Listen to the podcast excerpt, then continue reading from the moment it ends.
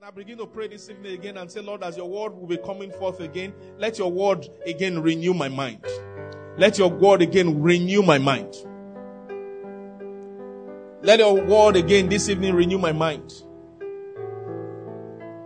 It's through the renewal of our mind that we understand the big, the, the purpose of God in every situation of our lives.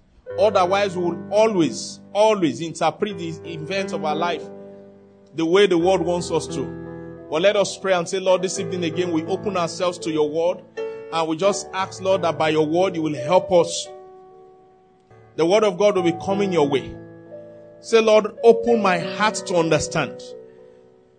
Let my mind be renewed by your word this evening. Let my mind be renewed by your word this evening. Pray. Pray. It's an ongoing thing. We keep renewing our minds. We keep renewing our minds. Lord, we give you praise. Begin to thank him because he has heard you. You have asked that he sends his words to you. He has heard you. And he's going to do exactly that to send his words to you and the word will renew your mind. The word you set, the word will set you on a path. And that path is a path of righteousness. And it's for his name's sake. Thank him. And say, Lord, thank you. Thank you for your word that will be coming my way. For your word that, Lord, will grant me understanding of your will. We give you praise. Blessed be the name of Jesus. Father, we thank you that you've gathered us again this evening for your glory. We give you praise. Speak to every heart here. Above all, let Jesus be glorified. In Jesus' name we have prayed. All right, the Lord is good. I said the Lord is good. If you believe it, give me an amen. amen. Before we take our seats, can we take our declaration? We all know what it is. Are we ready? All right, let's take the declaration. One, two, let's go. Now I declare that the Lord has given me the spirit of wisdom and revelation in the knowledge of Him. And I'm being filled with the knowledge of His will, in all spiritual wisdom and understanding. As a result of this, I'm walking in a manner worthy of the Lord. I am pleasing Him in all respects. I'm bearing fruit in every good work, and I'm increasing in the knowledge of God. Now again, I incline my ears to His word. The word is entering my heart. It is giving me light and direction. It is healing me in every area and is making me more and more like the Lord Jesus. In the name of Jesus Christ. Amen. Amen. amen. I said amen. amen. And that will be your testimony in the name of Jesus. Amen. Greater manifestation of the image of Christ. That will be your portion in Jesus' name. Can you just bless somebody like that on your left? Tell the person greater manifestation of the image of Christ. That will be your portion. Please bless somebody. Tell the person greater manifestation of the image of Christ in your life. That will be your portion. Do at least three people. Uh huh. All right, the Lord is good. I said the Lord is good. All right, let's take our seats. The higher purpose of Christian prayer. Let's open our Bibles again. Second Chronicles chapter 1, from verse 7. In that night, God appeared to Solomon and said to him, Ask what I shall give you. And Solomon said to God, Thou hast dealt with my father David with great loving kindness, and hast made me king in his place. Now, O Lord God, thy promise to my father David is fulfilled, for thou hast made me king over a people as numerous as the dust of the earth. Give me now wisdom and knowledge, that I may go out and come in before these people. For who can rule these great people of thine? And God said to Solomon, Because you had this in mind, we ask based on what we have been thinking about. We ask based on things that have filled our thoughts. He said, Because you had this in mind and did not ask for riches, wealth, or honor, or the life of those who hate you, nor have you even asked for long life, but you have asked for yourself wisdom and knowledge, that you may rule my people over whom I have made you king. Wisdom and knowledge have been granted to you, and I will give you riches and wealth and honor, such as none of the kings which were before you has possessed, nor those who will come after you. Please bear that in mind. Quickly, let's open to the book of Matthew. I want us to read um, one or two more.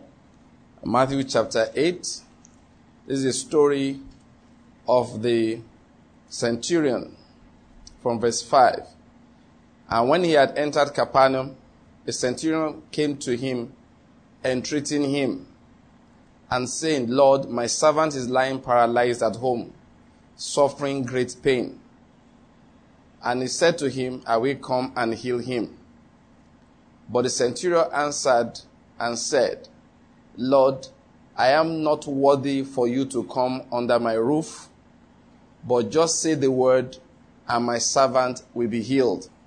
For I too am a man under authority, with soldiers under me. And I say to this one, Go, and he goes. And to another, Come, and he comes. And to my slave, Do this, and he does it. Now, verse 10 is the reason why we are reading this. Now, when Jesus heard this, he marveled. He said to those who were following, Truly I say to you, I have not found such great faith with anyone in Israel. I have not found such great faith with anyone in Israel. Please bear it in mind. Let's just read that portion uh, where Jesus was speaking. That the things that he said, the rest of the things he said. And I say to you that many shall come from east and west and recline at the table with Abraham and Isaac and Jacob in the kingdom of heaven. But the sons of the kingdom shall be cast out into the outer darkness. In that place there shall be weeping and gnashing of teeth. And Jesus said to the centurion, Go your way, let it be done to you as you have believed. And the servant was healed that very hour. All right, quickly, again, open to Matthew chapter 15. See in that book of Matthew, from verse 21. And Jesus went away from there and withdrew into the district of Tyre and Sidon. And behold, a Canaanite woman. The other one was a Roman centurion. This time, a Canaanite woman came out from the region and began to cry out, saying, Have mercy on me, O Lord, son of David. My daughter is cruelly demon possessed. But he did not answer her a word.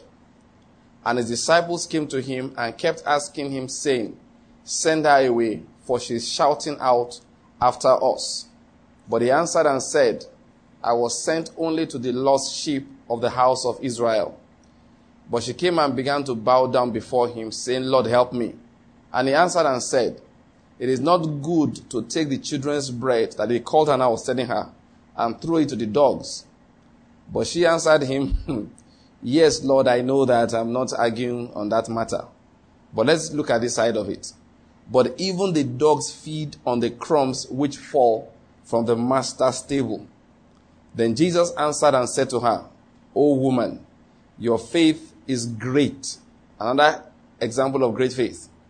Be it done for you as you wish. And her daughter was healed at once. Please, I want us to notice these two portions of the scriptures we have read here in the book of Matthew. I will combine that with what we read in Second Chronicles chapter 1. Uh, let me just start again by explaining that one of the things that God wants to deliver us from is self-centeredness. You hear what I said? One of the things God wants to deliver us from is what? Self-centeredness. And until we remove self centeredness from our prayers, faith will not be abundant in our hearts. Let me make that statement again. Until we remove self centeredness from our prayers, faith will not be abundant in our hearts. I've made this statement we're talking about building up your, your faith. Faith is not something, you know, it's not, there's no technique to it. The truth is that faith is granted by God. God helps you to believe and can harden your heart from believing. The way the spiritual things of this life run, it's difficult on your own to just get up and have faith. It's God that imparts faith into your heart. And at the time he looked and said, Pharaoh, he will not believe. Ah, Moses said, why not? You are sending me to him. I have hardened his heart. God took the credit, if I may use that expression, for the unbelief in the life of Pharaoh. And it didn't sound unjust. And it is not unjust. The reason is because certain things lead to the other things. And when we're looking at those, these are the fruits of life, not the seeds thereof. Pharaoh had planted the seeds that made him the candidate for the hardening of hearts. I hope you're getting my point here. And that was the problem was. So let's bear it in mind. Faith is something that God imparts. Now we are looking at this again, the higher purpose for Christian prayer. We've looked at the issue of um, Solomon. Okay, let's just talk about these three people who prayed. Not one of them was begging for food. Not one of them was asking for anything for himself. Not one of them, or herself, they say herself there. We're looking at three people Solomon, number one, two, the centurion, and then number three, this Canaanite woman, this Syrophoenician women, if you read the, the other accounts. They were not asking for anything for themselves. Let me tell my story again. I like to tell it. Ruth. The story of Ruth. Ruth in the Bible. One of the grand, great, great, great grandmothers of Jesus Christ. Ruth in the Bible, we know her because she followed Naomi back home. And of course, remember that very famous quote Your God will be my God, your people will be my people. Where you die, I will die. Where you are buried, when I, I will be buried, and all of that. Let's go over the story again. There's a man took his wife Naomi and his two sons, and they went into Moab. Then the two boys died. Oh, the man first died. Then the two boys died. The boys had become men, remember, they are taking wives. And therefore, they now left this woman a childless widow. If the man had just died and she had her two sons, uh, it's bad, but at least they will take care of her. But now the boys were dead, the father was gone. So she decided, she decided to return home. Then the two girls said, Well, since you are our family, we'll go back with you. Naomi turned to them and said, No. Listen to this, listen to this. There is nothing at home for you. Let's think about you. There is nothing at home for you. If you follow me home, because the tradition was that they were supposed to marry the younger ones of the men who died. He said, Look, I'm not going to have more children. I'm not, even if I could, are you going to wait till they are old? Let's just go back home, settle yourself. Think about your future. Plan for your career. I hope you're getting my point here. You to make a name for yourself. You have to build a house. What else are you going to? You have to do something for yourself. After many years, what are you going to say? You, all these years you've been laboring. What do you come out of that uh, company with? What do you come out of civil service with? Plan for your own future. You know, many of the good counsel we hear in life, they are actually very, very opposite of, of godly. Let me leave it like that. I don't want to use the word satanic or God. Okay, yes, I have a good word. They are worldly. Exactly what Naomi said to Ruth and Orpah. And Orpah looked and found it very reasonable. Very, very reasonable. Let me say something to you again. The counsel of Satan hardly seems bad. If you analyze it very well, it's always very good sounding. It's watching out. It's very reasonable. Watching out for your good. Jesus was speaking one day, and Peter turned to him and said, No, no bad thing will happen to you. What do you mean? They are going to deliver you to the Gentiles? You will be beaten? You will be crucified? Are you a common criminal? Not while we are alive. We will fight till death to make sure it doesn't happen. You will have thought that Jesus said, Ah, this is my good friend. This guy is so dedicated. You know, what is highly esteemed in the eyes of men is lowly esteemed in the eyes of God. If somebody told you that, you know, maybe if I said that, man, I'm going to suffer, I said, Pastor, you will never suffer. As long as we are alive, ah, I'll go and tell my wife, that brother is so dedicated. He's so committed. He's so faithful. He's so loving. You know, that's what Jesus said to Peter. Is that not what he said? Ah, what do you mean? He didn't say faithful Peter, loving Peter, dedicated Peter. He didn't say that. You said no, yes. Uh-huh. You said yes. What did he say? Get behind me, Satan. Jesus was ruthless. He was not kind. In quotes, you're getting my point. Uh-uh. Okay, even if you think it is Satan, you must just say it like that. You can just say, Peter, come, let's talk. Thank you very much. I appreciate your concern. But let's look at it. No, Jesus looked at him. He saw the threat to destiny that Peter had constituted himself into. He shouted, Get behind me, Satan. Go and be thinking about that one first. Why should I get behind you? Because you are not setting, that's the point. You are not setting your mind on the interest of God, but the interest of man. That is, you are so focused on my own personal interest. You don't realize you should look beyond my interest and interest and go and look at the interest of God. Look out for God's interest. Who am I? That's what he was trying to say. How do you know satanic counsel in your life? Just check where the counsel is focused on. Once it is focused on you, no matter how good, the, usually to be from your father, your mother, your best friend, oftentimes from Job's wife. you get my point? Yes. Listen, and you don't be a Satan. When you want to counsel people, don't be a Satan. Don't be a Satan. Don't let Satan use you. When you want to counsel, ask yourself, what, what I'm about to tell this man, I'm about to tell this woman, is it his own interest, her own interest, or the interest of God? Say, in this matter, let us look at the interest of God first. If you don't start like that, you are giving satanic counsel. You are yielding yourself to be used by Satan to confuse the people of God. Do you hear what I said? You know, I say it all the time Christianity is radical. Why everybody looking sad? What have I said now? Christianity is radical. What did I say? Listen, if your Christianity is always making sense to everybody, just go and pray. You have a problem. Oh. If you are not making decisions that are making you look like you are not normal, go and pray. Oh. I'm not saying you go, just go out of the way, go and cross the road with your eyes closed. That's not what I mean. You say, what are you doing? I, have to be radical. That's not what I mean. I mean, just go and pray. Say, Lord, what am I doing? Why is everybody agreeing with me? If the people of God are the ones agree with you, fine, I can understand. But if unbelievers say, ah, this guy is very reasonable, just know you have a problem. No, no, no, no, listen. Forget that one. Once unbelievers think you are very reasonable, you have a problem. Until you have made the decision that made them wonder, is this guy okay? Your Christianity is still, that is your faith. You really believe in Christ, but the practical side of it is shaky. I hope you're getting my point. Once you are doing everything everybody is doing, just be afraid that, are you sure I'm following God? Just go and pray.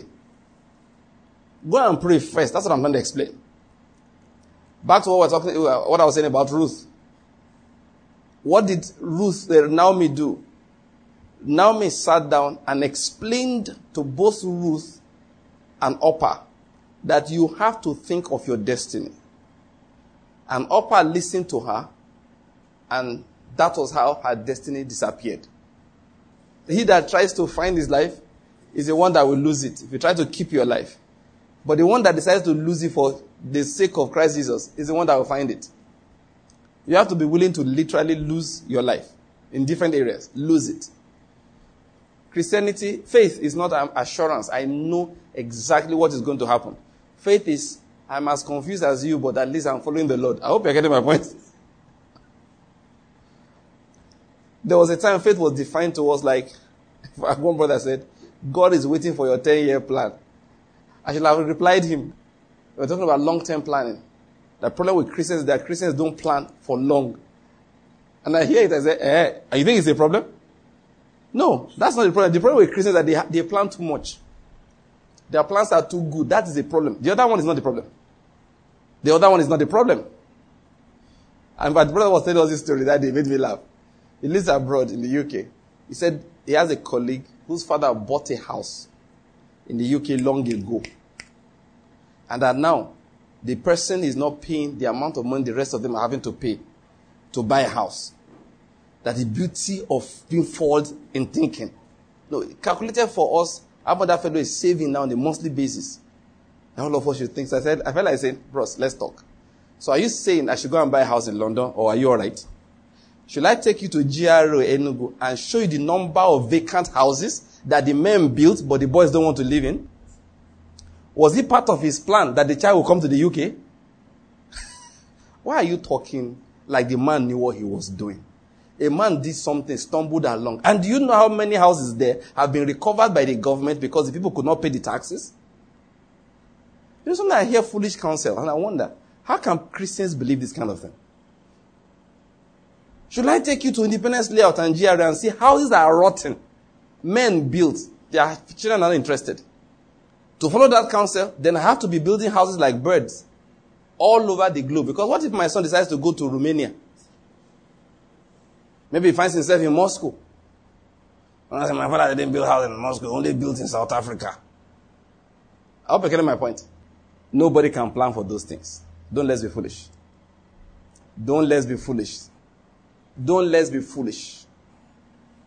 Long term plans, forget that thing. Doesn't work for Christians. It doesn't.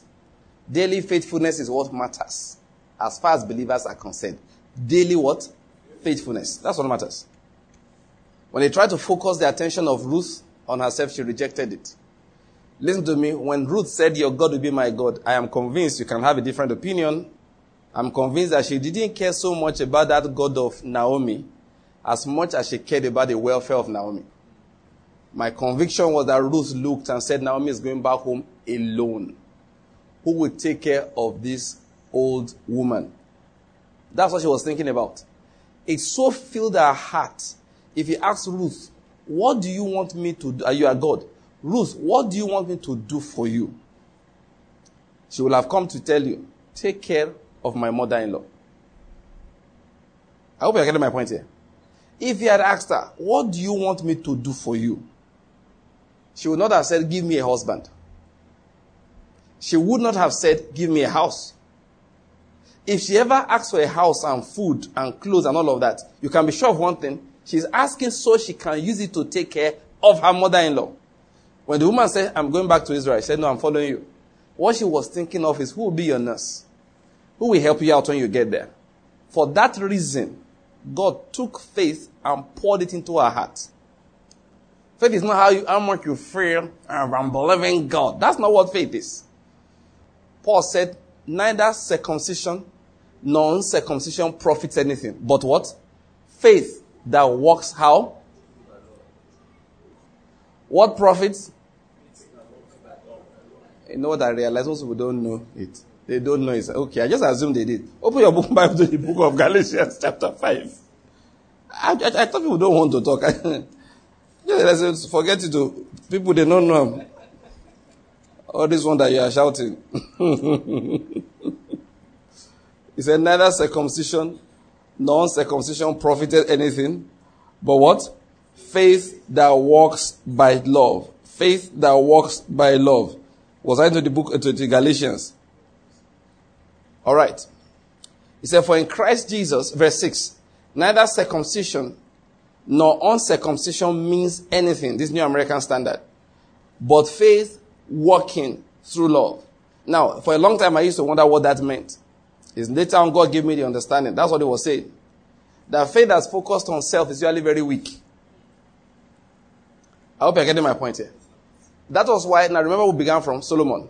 Solomon did not ask for, remember those things we counted? Wealth, honor, the life of his enemies, or long life for himself.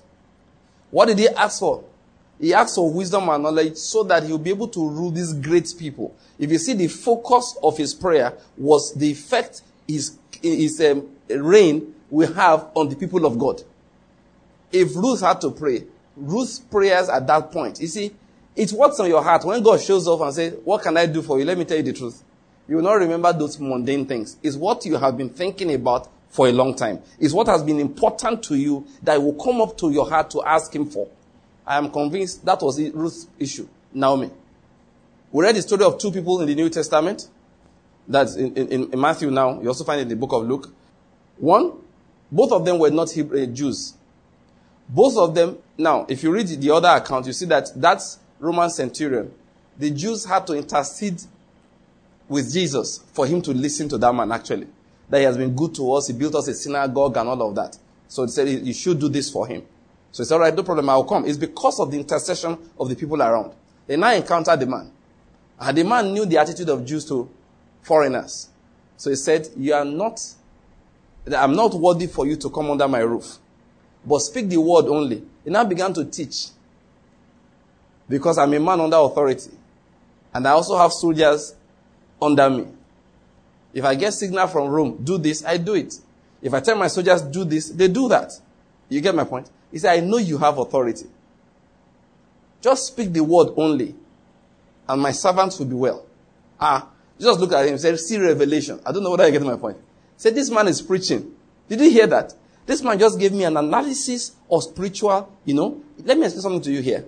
You know what Jesus used to say at such times? Flesh and blood did not reveal this one to you. For the man to have connected that, Jesus knew that this is not flesh, this is not blood. What produced great faith? Listen to this. It was because his prayer was not focused on himself. It was focused on his friend, his servant. If you see the story Jesus told us at a point in time, he said, which one of you, right, you, you go and knock on the door of your friend. Oh, no, your friend comes to knock and asks for what? How many loaves? Three loaves. What was the reason he asked for the three loaves? He says, somebody has come. I have a friend that arrived at this night and there's nothing at home. And that's why I kept on knocking. If I'm the one hungry, I will leave you. I'll manage till morning. But I have a visitor. He just showed up. I've just welcomed me. I snuck out of the house. I just quickly sneaked out to, so that he, he wouldn't know. But I'm not going back home until you give me the bread. Oh. So, but don't disturb. Now my children are already in bed with me. He said, you don't get the point. I have a visitor that has not eaten. He traveled. No restaurant on the way. I hope I get my point here. What made him persistent was because he was interceding for somebody, not for himself. I hope you're getting my point. Faith walking by love. Our faith is very weak when we are focused on ourselves. And that's why Jesus said, don't be carried with the way Gentiles pray. You know, I said it last time, Christians often pray the way unbelievers pray. The difference between the prayer of Christians a lot of times and that of unbelievers is who they are praying to. Content, the same. If the people who worship idols come and pray, you see most of our prayers from today's churches, you put them side by side. Just remove the name they are praying to. You won't be able to tell the difference. And many of us feel righteous simply because we are not praying to Amadioha. We are not praying to Obatala. We are praying to God. But let me say it again. If the content is the same, then there's something wrong with that prayer. Jesus said that, look, when you come saying, what shall we eat? What shall we drink? Give me food. Give me food. Give me this. Give me that. Give me this. Give me this. Do this for me. I need this. He said, check it. This is exactly how what? The Gentiles pray. Please, I hope you're getting my point here. We need to, we are talking about the higher purpose for Christian prayer. God gave us prayer and He will supply faith in our hearts if we will remove selfishness from our hearts.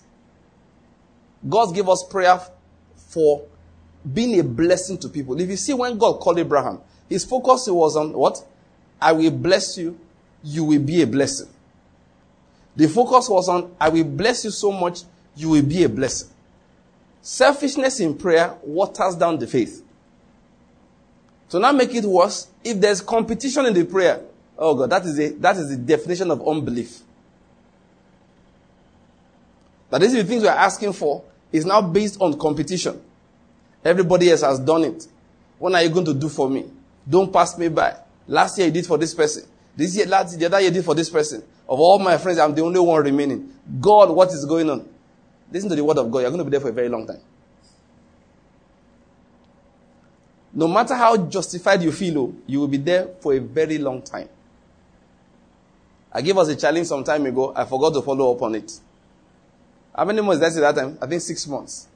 That for six months, just forget yourself. For six months, forget yourself in prayer. Anytime you want, if you have to think about yourself, is righteousness. Are you getting my point? Righteousness. That is holiness. Holiness unto the Lord. That's your own focus for yourself. If you are hungry and you are tempted to ask for food, say, Lord, man shall not live by bread alone, but by every word that proceeds from your mouth. Give me that daily bread, the spiritual bread. That's what I'm asking for. Your prayer for yourself, just focus it on spirituality. Repentance. Say, Lord, you see, I still get angry very easily. I still get jealous when somebody else prospers. I realize that for two days I'll be praying. One of my friends bought a car since that time. I've been praying and believing God. That's a sign of jealousy. Or you don't realize it. Friend of yours makes pray- progress. You're now praying.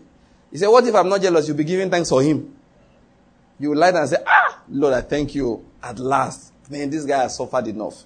This breakthrough you give him, Father, thank you. It shows, ah, you're so happy for him. You fall asleep rejoicing for somebody else. You find that you're always like, ah, God, what's happening to me? What's happening? Listen, don't feel bad. It's just, it's called carnality. It's, you're not the only one. It's very common. What, you, what should you do? Pray it out of your life. That's what I'm, that's what I'm trying to bring out. That's your own prayer for yourself. Say, Lord, ah, one that guy told me that he just made that, uh, you just hit that contract and things are going to turn around. Ah, I began to think about me. I've been here for five years. I said, Lord, I want to pray. That thing that made me think of myself and I was not overwhelmed with rejoicing for my brother. Haba. It shouldn't be like that. But beyond that, take six months. I said it that time. And listen, I wish it was possible. I don't know what, how many people can do it. No, no, it's not that's not what I mean by possible. I wish it was possible for you to write down the answers God has given you to prayer last six months and then compare what your life would be like for the next six months and the amount of testimonies you have. I wish it was easy to do. That small study to compare the two. And I'm telling you, as, as God lives, you will see a marked difference in your life. One man they say, some of the reason why we don't get answers to prayer that we are too focused somewhere in the wrong place. Jesus said, I have not seen faith like this, not in the whole of Israel. And the person was not asking for anything for himself. He wasn't saying I'm sick. He wasn't saying I need food. He wasn't saying anything. He just said, please, my servant whom I love is sick. Is seriously sick.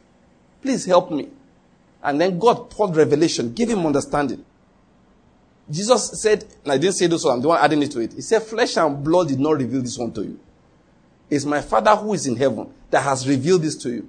Because this kind of faith, it doesn't come naturally. Great faith is an impartation of the Spirit. Nobody can get it by himself. Nobody can get it by herself. It's not possible. It has to be an impartation of the Spirit. And I'm explaining again today the higher purpose of Christian prayer. Stop praying for yourself. That is, you are too occupied with yourself. That's why prayer is hard.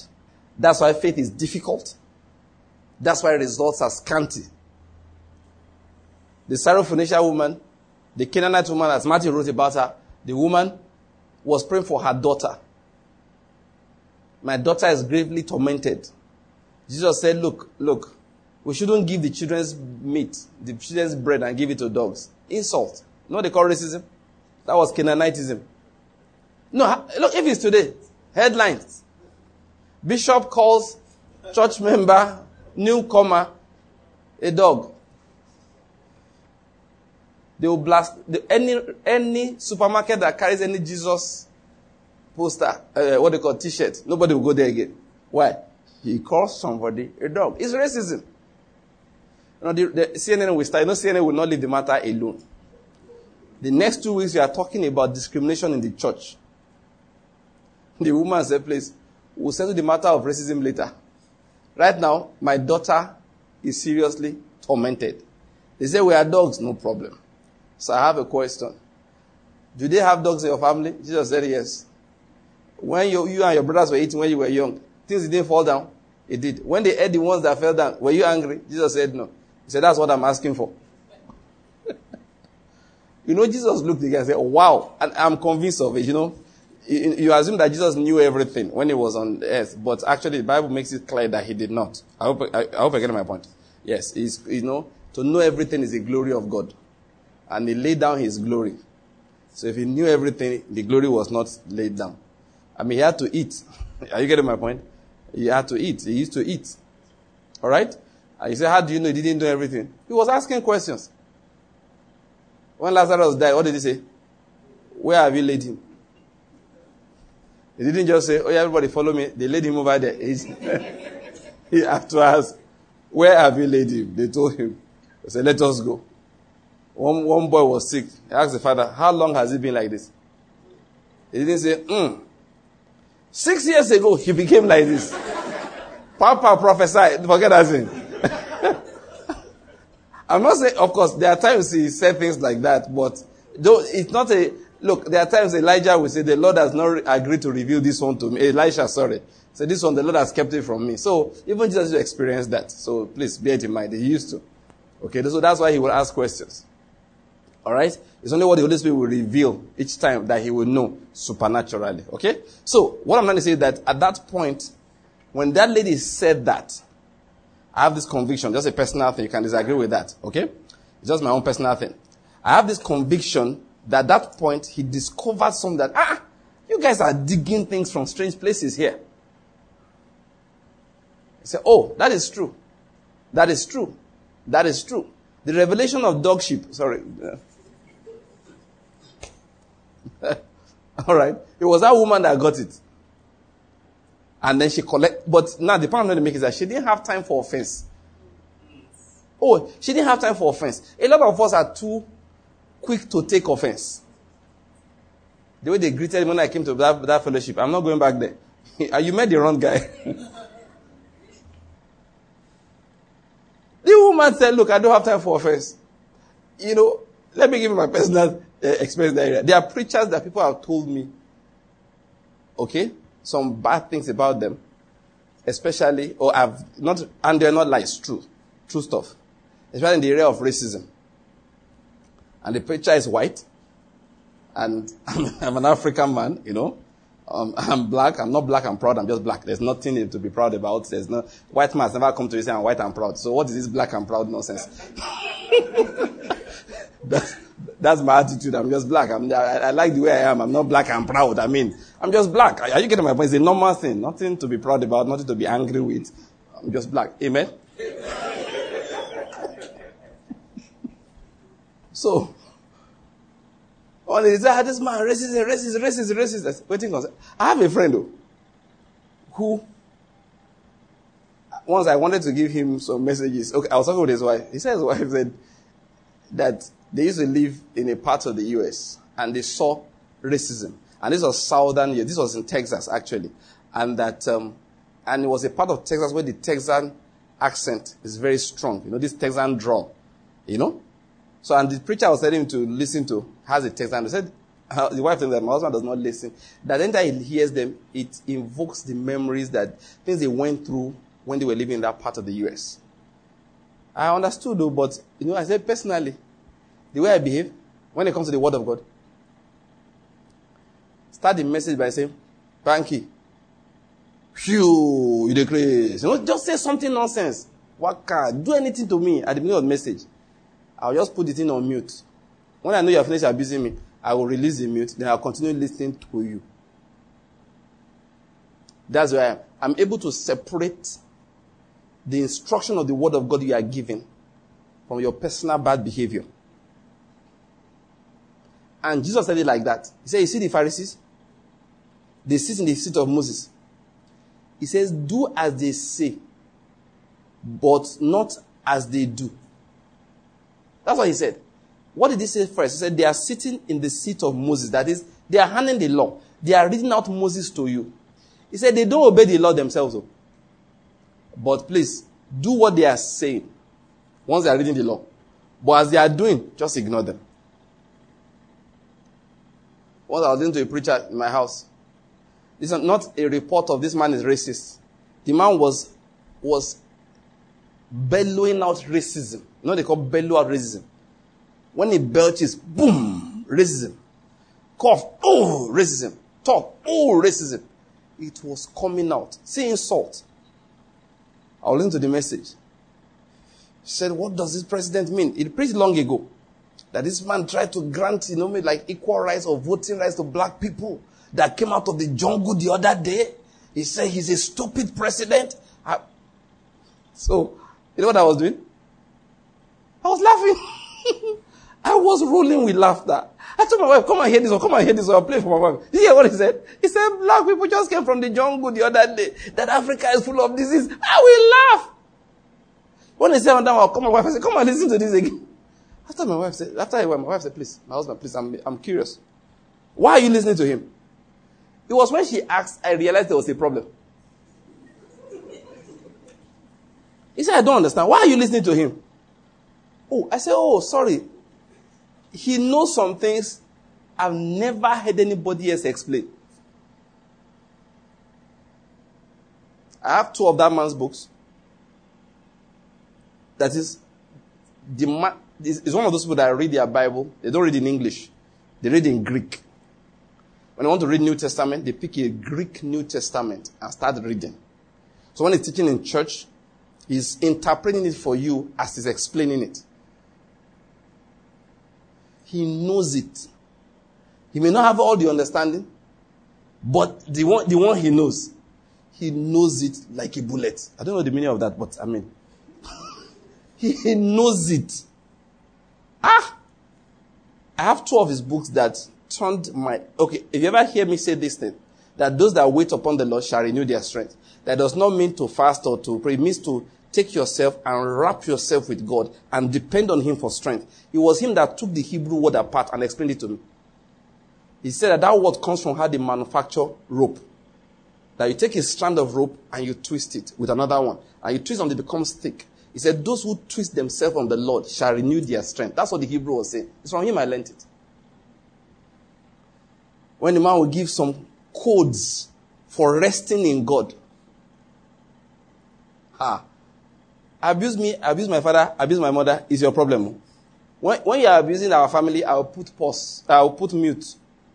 I'll first listen to it once, see the areas where you are abusing the whole generation of black people. I'll mark it. When it gets to there, I'll just put mute. When you finish, I'll release it again. Continue hearing the revelation of God. That is where I am. Let's get back to our main message. Don't take offense easily. Eh? Don't take offense easily. Ah, my wife would tell this one of the things, if we were around during the um, Business by the Spirit seminar, so, there was like she wanted to make, she was so angry. One man, she ordered something from me on. The man did that, did that. She was so angry. You didn't know me, I had sat down and calculated. That when you finish vexing for this, this man, what are your options? I checked, checked. I said, I said, who else manufactures this? And the other people, do you know them? No. You have to travel to go and find another one? Yes. Find a way to show your anger, but still buy from this man. Vex so, but still buy. You know, just use style. Just manage him until you have an option. It turned out that she called the man and did what I said. The man said that if she had done what she planned to do, he was planning to return her money and never sell to her again. You think you get strong head? The man too get. But now they became friends. I hope you're getting my point. So please, be, be slow in taking offense. I hope you're getting my point. Be slow in taking offense. Your neighbor did not greet you, means he does not like you. How did his greeting feed you? He doesn't greet you. Greet him. If he doesn't answer you, stop greeting him. That's how I behave. After a while, will be, mm-hmm. just a go come. I don't, I don't. I won't quarrel with you. I greet you once, you don't answer me. You don't greet me at all. I greet you two times, you stop answering. Then we'll just be driving past each other. I won't quarrel with you. I will, for what? Maybe I just discovered that this life, there are so many things to use your energy for. Your emotional energy that I won't be wasting on people who want to cause trouble. As I like WhatsApp, this blocking principle. Somebody if you don't block the person. There's no need for a quarrel. So I, my message, I, I don't, I, bros, I don't block you. Why? They,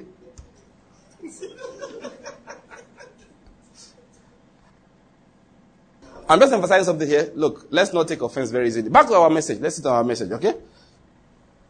The woman refused to take offense, but the reason, the motivation for it, Mike Murdock said that when you have vision, strength will come. That vision gives strength. The reason why she wouldn't take offense was because the suffering of her child was real to her her child's suffering was real. And that was the basis, you know, that was where her strength came from to intercede. That was where her strength came from, from to beg, to pray to the Lord. And God looked at it and put faith in her heart, gave her understanding that she opened her mouth and even Jesus marveled. The point is that she was not asking for something for herself. Let me say this one to us again. God has sent us to this world to come and change the world, to come and affect this generation. And I've told you, anybody can travel anywhere they want to go to. I don't have a problem with that. But it hurts my soul when a Christian is thinking like a beggar.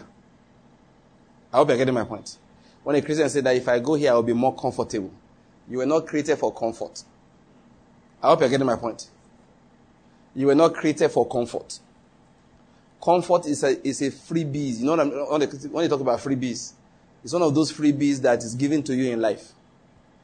You were created for purpose. You were created for what? Purpose. There is something, and purpose usually has to do with solving a problem. It usually has to do with solving a problem. The man I'd like to give us an example there is Joshua in the Bible. Joshua, did he doubt God? No, answer me. You don't seem to be sure. Did Joshua doubt God when they said you can enter the promised land? Did he believe they could take the promised land?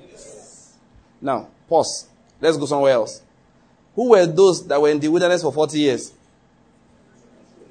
Okay, sorry. Why were they in the, Israel, in, in the wilderness for 40 years? Because of what? Unbelief. Now, did Joshua participate in unbelief? No, he did not.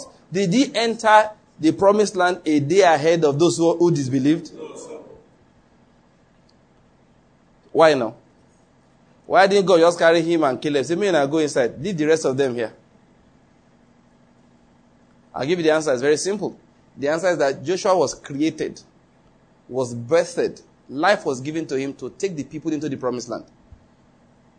So as they were unbelieving, as they were disbelieving and rebelling, so was Joshua's destiny being affected. God said, You know why I created you? You, are, you will help them possess the land. So you cannot go inside there to be lying down and sleeping while they are roaming around the wilderness. You will join them to roam around. So you can be touched with the feeling of their infirmities. Some of you running up and down looking for where life is quiet. Your destiny is just disappearing. You don't understand. That's not supposed to be a joke. Because you are looking for, you want to enter the promised land. Those who I sent you to take in, they are in the wilderness. Oh yeah, now enter. Some of the problems you complain about. God said, eh, why do you think I created you? Why do you think I created you? It's for that problem's sake now. Did you not see that there was a time darkness was, supposed, was upon the surface of the deep? And the Spirit of God was hovering over the surface of the waters. Then God now moved to Mars because Mars was good. No. He saw the problem on the earth. He spoke to it and began to recreate things. So seeing problems is not new. That's the life of Christians. They're supposed to see problems. Running from them is what the iniquity is. So you see giants. Say, we never see giants before. Some people get to heaven. David will look at you and say, you ran because of giants. Me and you can't stay in this heaven. he said, Lord, I have a protest. This guy ran from giants. How are we going to fellowship? So God said, okay, send him to purgatory. Let him go and fight his own giant.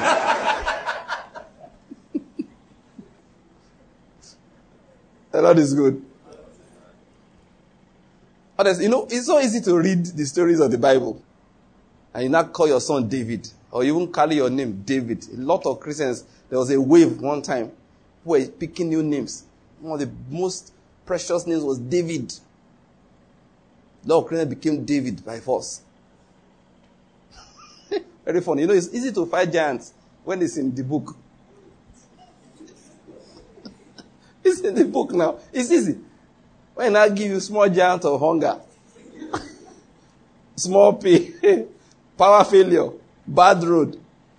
Say, what kind of rubbish government is this one? They'll say, wait, wait, I thought you changed your name to David. What do you think? You think David became David because his father had a nice sofa in the house? Say, do you know how David became David? I'll tell you. He was out there tending sheep, fighting mountain lions, bears that didn't know where they were supposed to pass. He warned them seriously while composing music and seeing visions of heaven. You know the only reason why Israel knew about David? There was a Goliath. If there was no Goliath, why would they sing about David? You saw sm- small problems so this Buhari said, you forgot that Buhari started a few years ago. That's how you abuse Jonathan, abuse of um, Yaradua, you abuse Obasanjo, you abuse uh, Abdul Salami, Shonekan, Yaradua, uh, sorry, Abacha. Before that, you were not born. you were abusing people for a very long time. You know, I have a few brothers, supposed to be friends. I don't like talking to them anymore.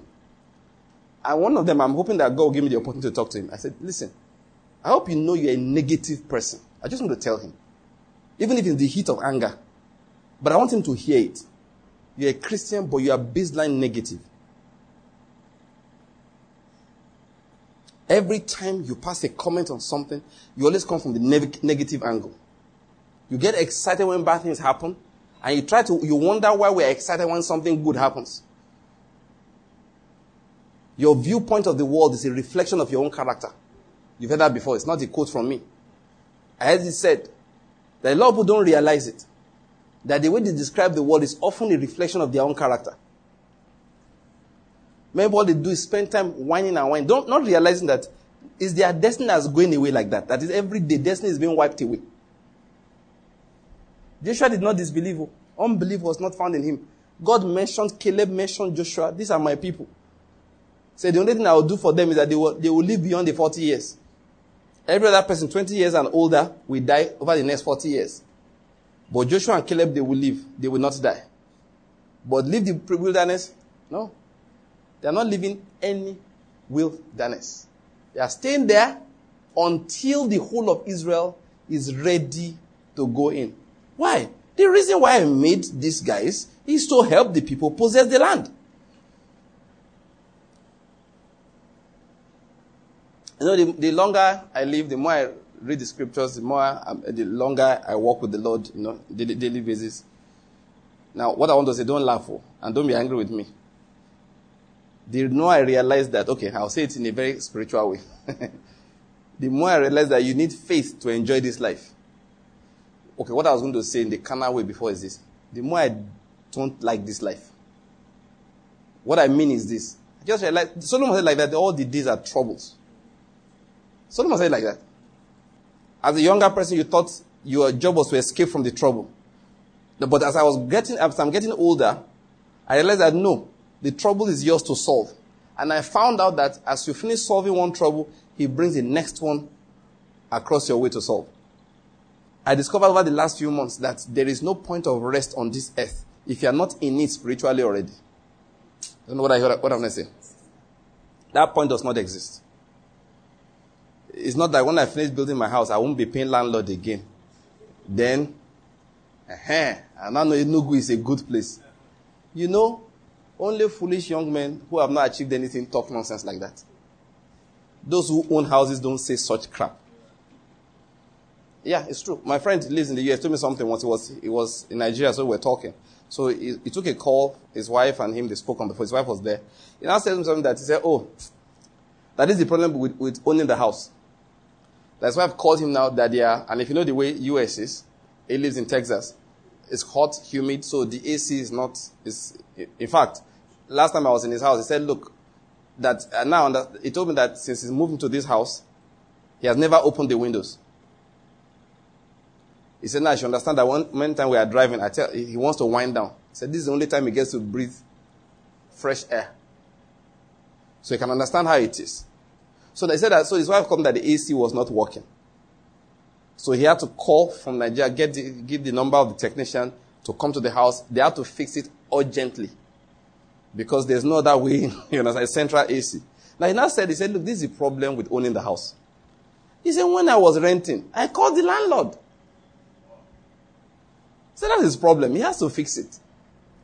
And as a matter of fact, if you have a good house, you spend enough money maintaining it that you'll have used to pay, that it will have been enough to pay a landlord.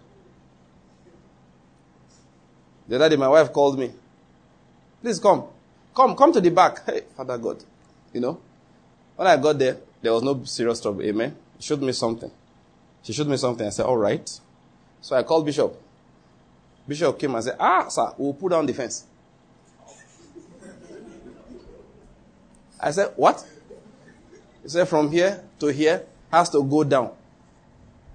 Ah, why? He said, uh, you know, maybe water got under the foundation. He said, anyway, we'll, we'll put on the fence. I said, amen. I did, no, God has taught me, don't be thinking too much. According to Orlando, that musician, you shouldn't think it too much. What has happened has happened.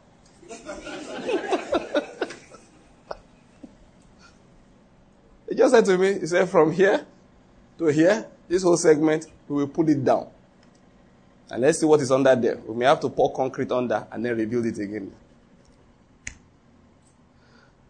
I hope you're getting my point. This life is, you are constantly solving. If somebody tells that, you see, once you just get to America, life go easy. You have been deceived. You have been deceived. You have been deceived. There is no point in this life where everything is just easy. When you are single, they say your problem is that you don't have a wife. Amen. So finally, you decide to be praying. Hey, Father, you made for Adam. I'm sure when I was created, Pastor Bible said, the Bible says, you quote me, you quote the scripture, you quote everything. So I say, okay, okay, okay, okay. Angelina, follow him. That was how you came and told us you want to marry Angelina. So all of us too, we wore suit, we wore agbada, we wore everything. We followed you. After that now, the Lord is good. You've been calling me, calling Okebute, calling my wife.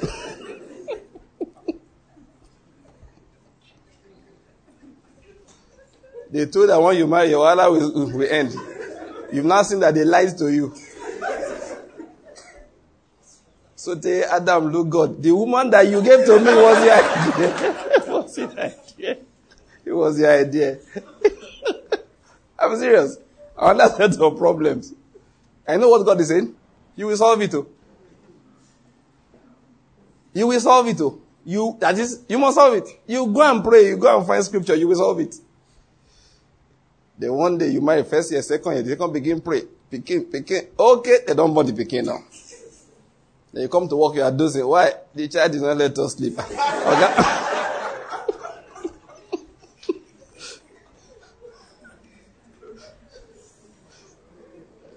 a new set of problems. And after a while, you know, the children will scatter the house they are going. That then finally, one day they should just grow up so that at least they can be able to arrange themselves. You can't be beating everybody every time. After beating somebody, you know, oh, God, no problem, no problem, no problem. Just wait for a few years. Then one day they are all teenagers. Say, we are going out. Where again?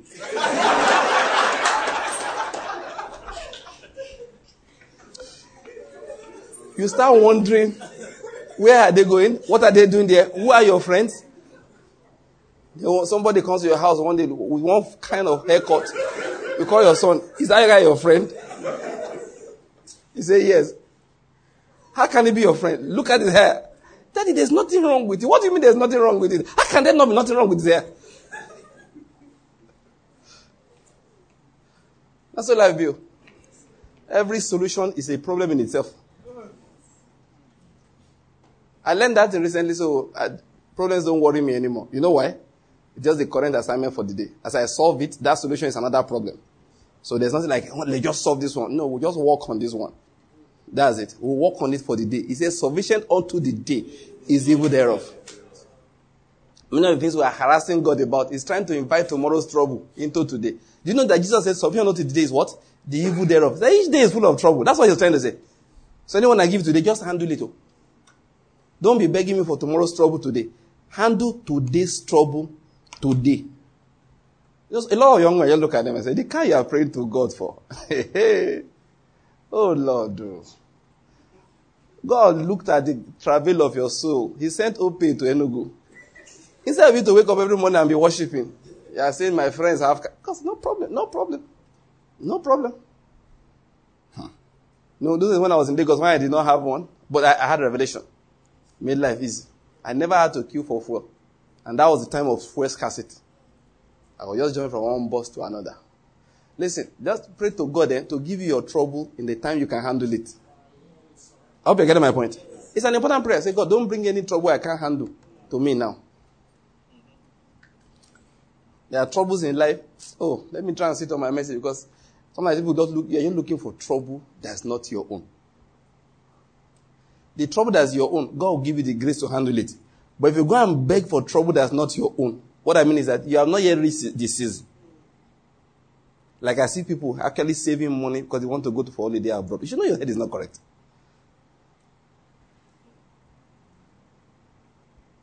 This holiday, holiday, holiday. I decided that is is is madness. People just buy. How can you save money for a whole year to go on holiday for three weeks? Are you okay? You should understand that some things Bible said, you know, shall be added unto you. Not some things are not projects. They're not projects. You can't save money to blow. What's wrong with you? Any holiday that's taking more than 10% of your income is too expensive. I derived that from scripture. I derived that my 10% from the principle of tithing. God says you should take 10% of what you have earned and waste it in chop. That is chop, chop, chop. Look, you want to carry your wife, your children to travel to London for holiday. Make sure you are earning all the ticket money and all the expenses money in less than a month. If it's not up to that, forget it. It's, it's nonsense. I'm telling you the truth. Don't be looking for trouble that's not your portion. Anyway, how did I get there? I need to know what I was saying. Hmm? Oh, no, I, we have finished that one. Eh? I think we have finished the matter of taking offense. We, we now went to something else. Eh? Yes, okay, yes, uh, good, yes, thank you. Yes. So Joshua was stuck in the wilderness because that was his purpose in life. That's what going to explain. So we are not running up and down looking for where we'll be comfortable. We're not running up and down trying to settle ourselves permanently. No. There is no resting place physically on this earth. There is none. That's why as believers we must enter into the rest of God early in life. That whether you are broke or you are not broke, enter into rest. The rest you need is a spiritual rest. That is, one day you have a house that has nine rooms, you have jacuzzi. It shouldn't be more comfortable for you in your spirit, in your soul, than the small two bedroom apartment you were managing. You have to attain rest in that small place. God will lift you. I'm not saying He won't. But if you get to a point, you will not be so excited about it. That's a matter of fact. He will lift you. But you must enter rest early. Enter rest first. So that even if this is where God leaves you, you derive the joy from inside you. The joy will kill all the sorrow outside. Then it can lift you up, and then the new challenges of life will not look like trouble.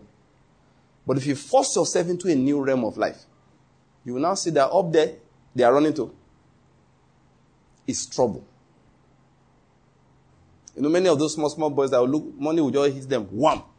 Maybe other than politic, political money or crooked money, won't go and buy one expensive car. Then the car starts breaking down when the money is no longer coming. That's when they know how costly the car they bought is. So the car did not start. Mechanic will tell you it's 150,000 to buy the part. You look like, are you serious? Look, all those Hummers, those, where did they go to?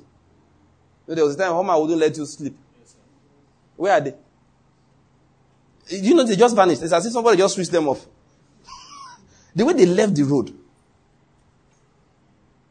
Why? Because people just rushed, ah, grab their future when they could not handle it.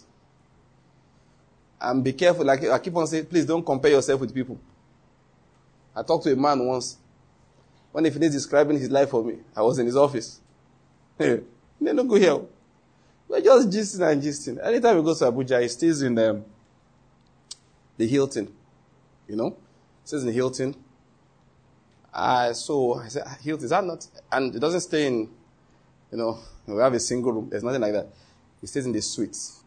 And in case you don't know, that's 250, 300,000 a night. Have you finished crying about it?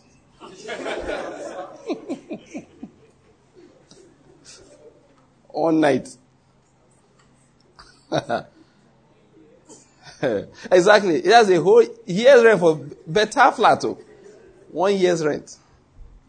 Is one night. Flights, of course, business class, international, you know, stuff like that. I was talking. And I said, ah, sir, now you pay 300,000 a night? He said, no, no, no, I don't pay that amount. I said, you don't? He said, no, no, that's the advertised rate. That I pay 30% of whatever they advertise anywhere in the world. Once it's Hilton, I pay 30%. Ah, you get shares for there. Well, how are they giving you 30%? He said, no, I belong to a particular club. I don't know why he brought out the card and showed me, or there's a particular card he carries. I said, eh, how did that happen? He said, oh, I own an apart- apartment in Trump Towers. That the apartment is $3.5 million. I said, okay. now, it's what he said that made me laugh, that I want to refer to. So the problem with the young men is that they start, they want to enter into that phase, not knowing what it costs to get there or how to stay there. They just look at people like him from outside. You know, see him, he goes the Hilton, then you go and sell your father's land because he said to meet big men, you stay in the Hilton. Then after you stay in the Hilton for, you know, two weeks, you're broke. Your father has disowned you. And you have not met, you, you've greeted many big men, oh, but now greet you go jump. That's where the whole thing ended. He said to me that day, he said, look, people don't know the season to enter into some things. That for him is not struggle. Doesn't have to think about it. And he, he told a number of stories to show that it has actually helped his life. So he said for him, look, he has to that's, that's where he does, business. that's how he lives. And it's not a struggle. But young people want to do that, say, this is the level. They say when you are going to be a millionaire, you dress like a millionaire. Listen to me. That is the road to poverty. I hope you're getting my point. I'm the one telling you. Don't deceive you. Nobody should deceive you. What you cannot afford, don't wear. I'm telling you. When I was young, those days, I thought that if you buy one expensive suit, you have made. I found out that buy expensive suit. That's expensive dry cleaning. You can't put water inside it now. You can't put, dip it inside water, your, your future will just melt. You are watching.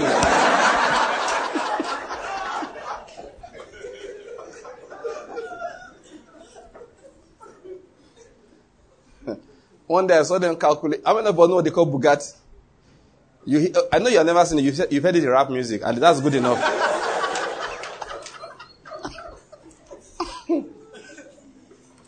Bugatti is a two million dollar sports car. Sports car. If they dash it to you, reject it in Jesus' name. You have to. You have to.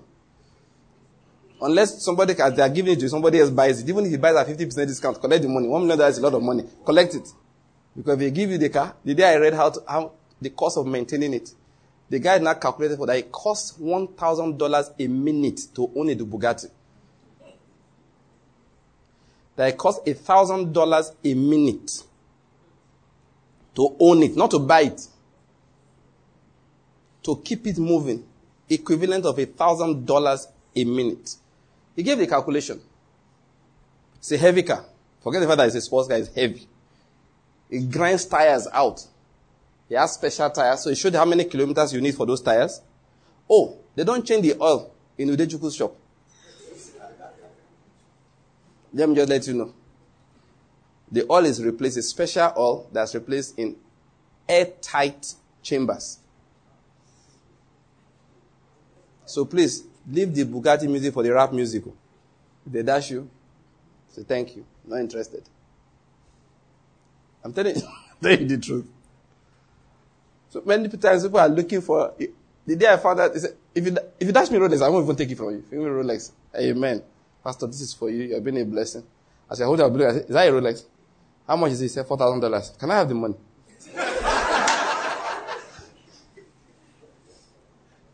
I'm not what I've told you. Unless me and you are not close. If we are close, I go look how many of you buy them. Three of you. Call the three people. Bros, me I go sell this thing. Hmm? Bring the money.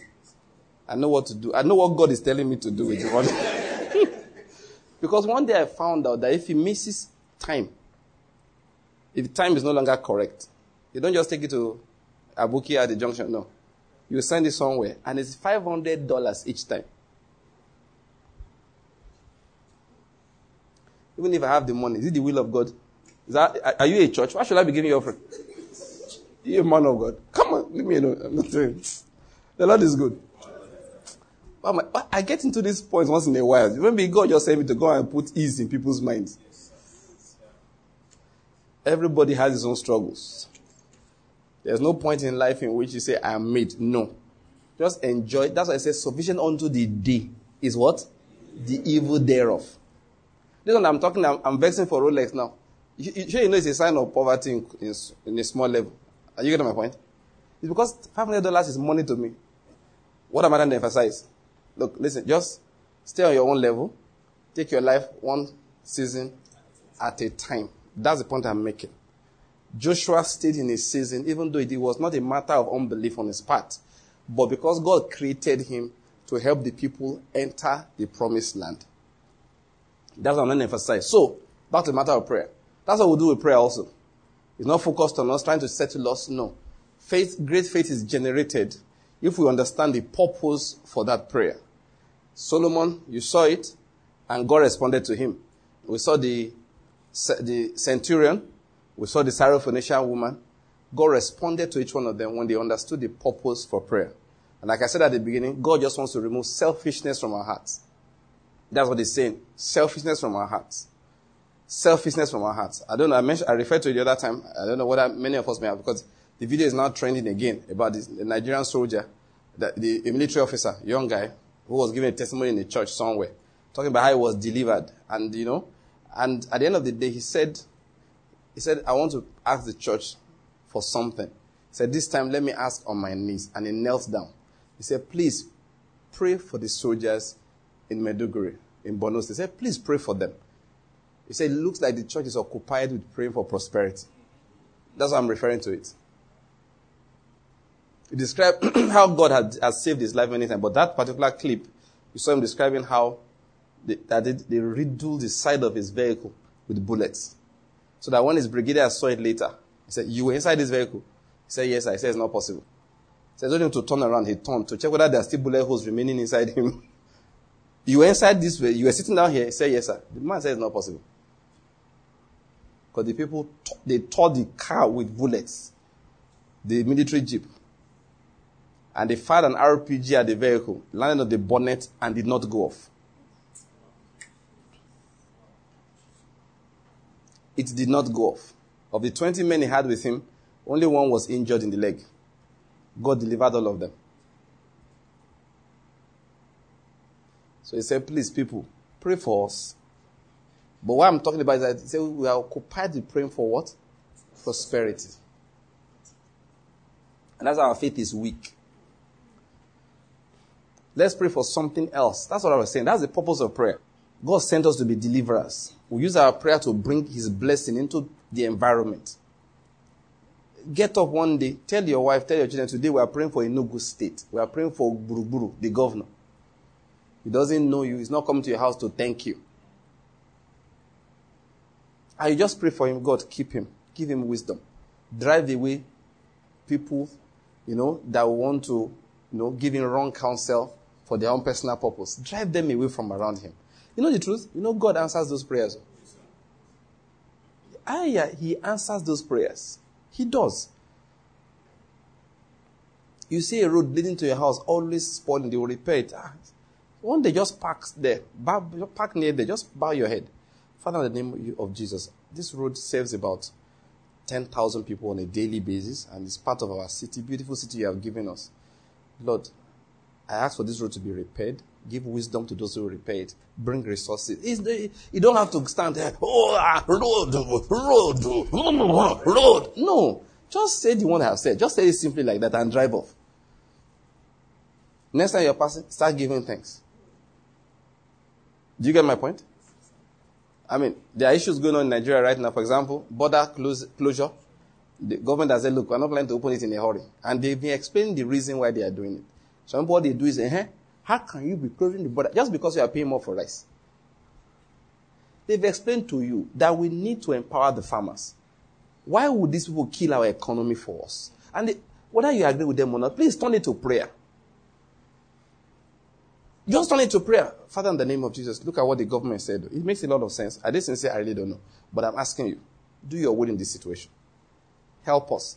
Do you know if most Christians would just do that and just spare the government of criticism that's not achieving anything anyway, just spare it for one month. Hmm, you'll be amazed. You'll be amazed. You think, you think President Buhari belongs to himself? He doesn't belong to himself. I can assure you, what that is, look, an average president does not even know what he's doing. That's just the way life is. You get to that particular position, you make decisions. Sometimes you wanted that they said you said I said when they show your signature. Now, whether they forged it, or they signed it while you were drunk, or they made you sign, you, you won't even be able to know. You just know that they say you approved. You approved that they were abusing the president. That hey, of course, you know people like to abuse. APC change. Hmm, they appointed three men who have died into office. You know there are things that if, if you are cracking jokes, I can laugh. But if you are talking seriously, I think you're very silly. That means you don't know the process of governance. You know that that vetting was done two years ago. People die every day. There are those who left position of interview. They didn't get back home. They died on the road. They, the, they got the, I mean, does JAMB not admit people who have died? They were alive when they wrote JAMB. Abi? They were alive. But JAMB scores, uh, JAMB results will come out months after you wrote the exam.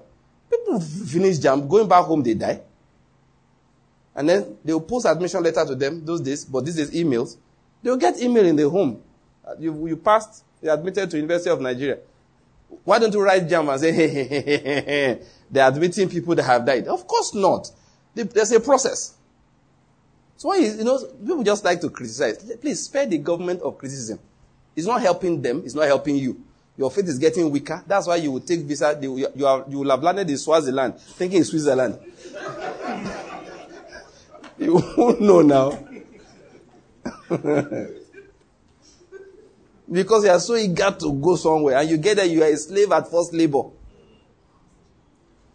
When I saw people go through to go, you know, the, the, one, the other one I saw in TV, uh, the news a few days ago, 30 something people found it at the back of a truck in London. Of course, they were dead. Don't so. Dead people. One man was now describing how he almost died. It's one of those trucks. Do you know me reading it? I threw down my phone. I couldn't finish reading it. When he, what he was describing, I got a panic attack. Had they stuck you somewhere between load and the roof. Place is dark, pitch dark. Of course, the people who made the truck didn't make it for human beings. They made it for Indomie noodles. Do you get my point? So in, Indomie noodles does not need light. So they closed the door. He said you're supposed to lie down there for 16 hours. One of the reasons why I don't like going to a place like America. It's not as if I'm asked to go there every day. Just that the flight is 11 hours. Last time I traveled there, I dreaded that flight for at least two months. Telling my wife, she you know this flight is 11 hours. Said, what is your own now? Hmm, okay, oh. 11 hours, oh. That's plain, oh. Where they are giving you food every three hours. They are smiling at you. You have in, in-flight entertainment. Just be switching channels, watching anything you like. Yet I was dreading it because it's 11 hours. Now make somebody lie down inside a container for 16 hours. I said, God no say, me? Even if I'm in Syria, I won't use that one to escape. That's just the way I am. The Lord is good. I said the Lord is good. Look, what am I trying to explain? When people are so full of criticism, they will find themselves inside a container. If you are so full of criticism, you will have loaded yourself inside a tin, a can, being shipped somewhere you don't know. But what did God say? Seek the good of the land. That's what he told them. He said, entreat the, let's read it out now. Then we'll close with it. And then we'll use it to pray. Jeremiah chapter 29. Now, for time's sake, we'll just jump here and there. From verse 4, Jeremiah was writing, said, Thus says the Lord of hosts, the God of Israel, to all the exiles whom I have sent into exile from Jerusalem to Babylon. Build houses, live in them, plant gardens, and eat their produce. Take wives, become fathers, take wives for your sons, give your daughters to husbands, and all of that. Verse 7 is where we are reading this and seek the welfare or the good of the city where I have sent you into exile. Listen, we are citizens of heaven, amen? amen? So we are technically on exile from heaven, we're on the earth. Do you get what I'm trying to say? He said, and pray to the Lord on his behalf. Not criticize it for the bad things he's doing. These people were even going to a land in which they were captives. He said, pray to the Lord on its behalf. For in its welfare, you will have welfare. Or in its peace, literally, in its peace, you will have peace. The same word is prosperity. In his prosperity, you will have prosperity. It is not as if God could not have done for them what he did in Egypt concerning Goshen, in which he separated Israel from the rest of the people. That's just not his plan. So he said, child of God, do you live in Enugu? He said, yes. Do you live in Nigeria? Yes. He said, seek the peace of the land in which you are living and pray to the Lord for it. I did it deliberately. That what is going on on this earth, it will affect you. It's deliberate because if it doesn't affect you, you will not pray. You will leave everybody else struggling, stranded. Let's rise to our feet. Let's pray for Nigeria. Let's pray for Enugu. That is the higher purpose for Christian prayer. God is curing us of all selfishness, all focus on ourselves. That's what He's doing. First of all, let's give the Lord thanks. Say, Father, we thank you for the privilege to walk with you. Let's begin to give the Lord thanks again. Say, Lord, thank you for the privilege you have given me to walk with you, to bring down your goodness, to bring down your blessing onto this earth. Say, Lord, thank you for the privilege of walking with you, to bring down your goodness and to bring down your blessing onto this earth. Just give him thanks, give him thanks, give him thanks. Say, Lord, we thank you. Say, Lord, I thank you for giving me the privilege Thank you for instruction. Thank you for the commandments. Say, Lord, this evening, I want to make requests for this land that I'm living in. I am asking you for the welfare, for the peace, for the prosperity of this land. I'm asking you to favor this land. Begin to pray. Say, Lord, favor Nigeria in the name of Jesus. Utter those words. Say, Lord, favor this nation in the name of Jesus. Whatever country you are in, you may be listening to this from another country. Pray for your country. Even if it's an Islamic country, say, Lord, bring light into this land. Oh, pray, pray. Ask the Lord for the peace of the land. Say, Lord, grant peace. Let in Nigeria, let wars cease. Sometimes I think about a country like Libya, hey, they are fighting again. I say, is there nobody praying for that land? Pray for the land that you are in. Say, Lord, let wars cease. Lord, cause the kidnapping to cease. Lord, cause the roads to be safe. Lord, open the door for the advancement of the gospel. Lord, empower your people with truth and with resources. In the name of Jesus. Lord, let the light inside this country not become darkness. Remember, the light is the church. Say, Lord, we entreat you for the church in this nation. In the name of Jesus. Let her arise, let her shine. Let the glory of God be seen upon her. In the name of Jesus.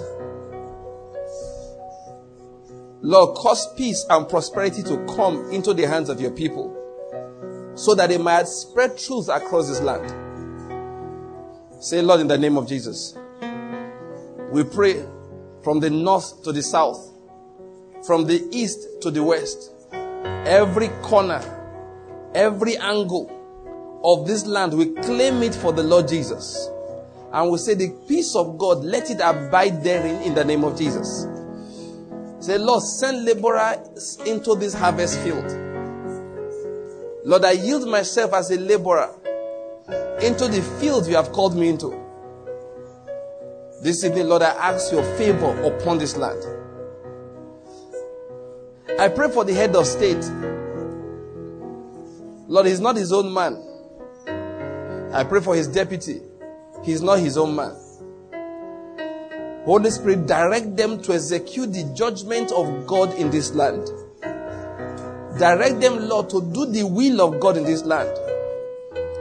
Give them wisdom, Father God, to establish your justice to establish righteousness, to establish, eh, establish the freedom with which we can serve the Lord. In the name of Jesus. Send helpers. Send Josephs to them. Send Daniels to them. Let Daniel come with Hananiah, Mishael, and Azariah Let them come and help. In the name of Jesus. Say, Lord, in their cabinet, elevate the righteous, bring down the wicked. Pray that prayer like that. Say, Lord, in their cabinet, elevate the righteous and bring down the wicked. Lord, elevate the righteous and bring down the wicked. Those who will not want progress because of their own personal gain. Those who don't love truth, bring them down. In the name of Jesus. But Lord, those who will do your will, who establish justice, who will establish righteousness by their decrees, by their work, by their advice, by their signatures, by their influence, elevate them in this government. In the name of Jesus. Lord, let peace be our portion. Give us peace so that upon that peace we will spread the gospel of Jesus. Let our roads be safe again and let them be good. Lord, let the roads be safe again. Lord, give wisdom to the Federal Road Safety Corps. Give wisdom to the VIOs. So that no longer will we hear that a tanker, the brake failed and it ran into a market. It exploded and killed people. No, it will not happen anymore. In the name of Jesus. Give us wisdom the way you, the way you gave it to Joseph. That he solved a serious national crisis that was about to come. So that a nation that should have become poor became a refuge for many nations around. Lord, this is what we're asking for this nation. In the name of Jesus. Lord, we recollect to mind. Pray, pray, pray. We have not finished praying now. We recollect to mind the prophecies of men like Pa Elton, who described the purpose of God for this land. This land is vital in what God is doing on this earth in these last days. Lord, use this nation for your will. Use this nation for your will. In the name of Jesus. Now let's pray for Enugu State. We're in Enugu State. Let's pray for this land that we are in. In Enugu. Say, Lord, we bless our governor. We bless our governor.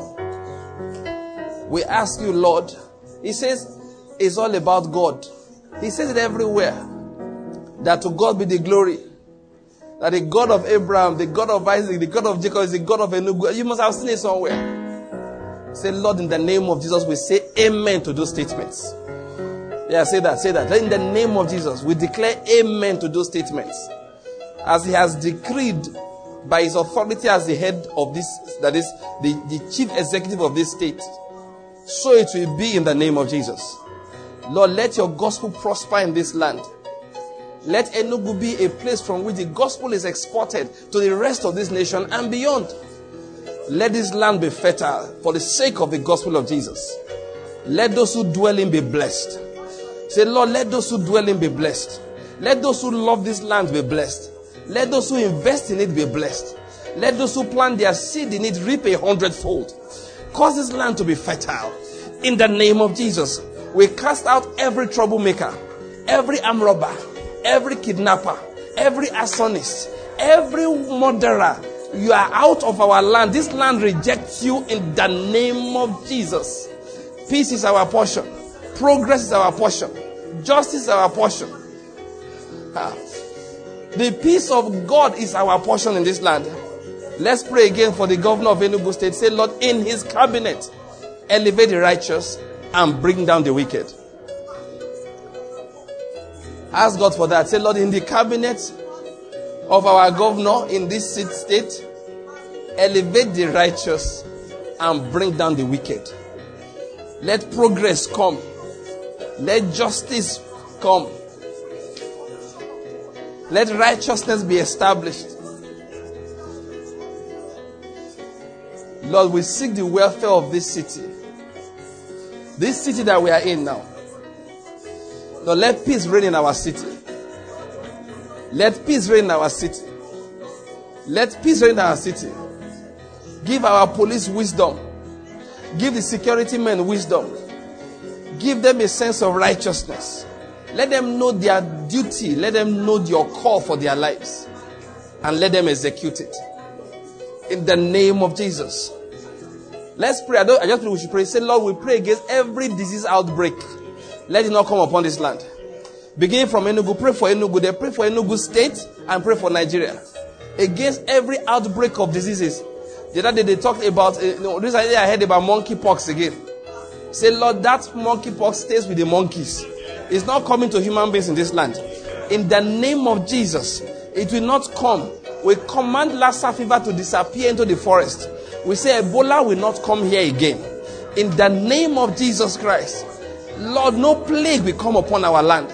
We ask you for mercy for this land. That we may live a quiet and peaceable life in all godliness before God who wants every man to be saved. Lord, let us use this peace to spread your gospel. Pray to the Lord. Say, Lord, let us use this peace to spread your gospel. Lord, let us use this peace to, pray, to spread your gospel. In the name of Jesus. Let's give the Lord thanks. Because indeed He answers prayers. Let us give the Lord thanks.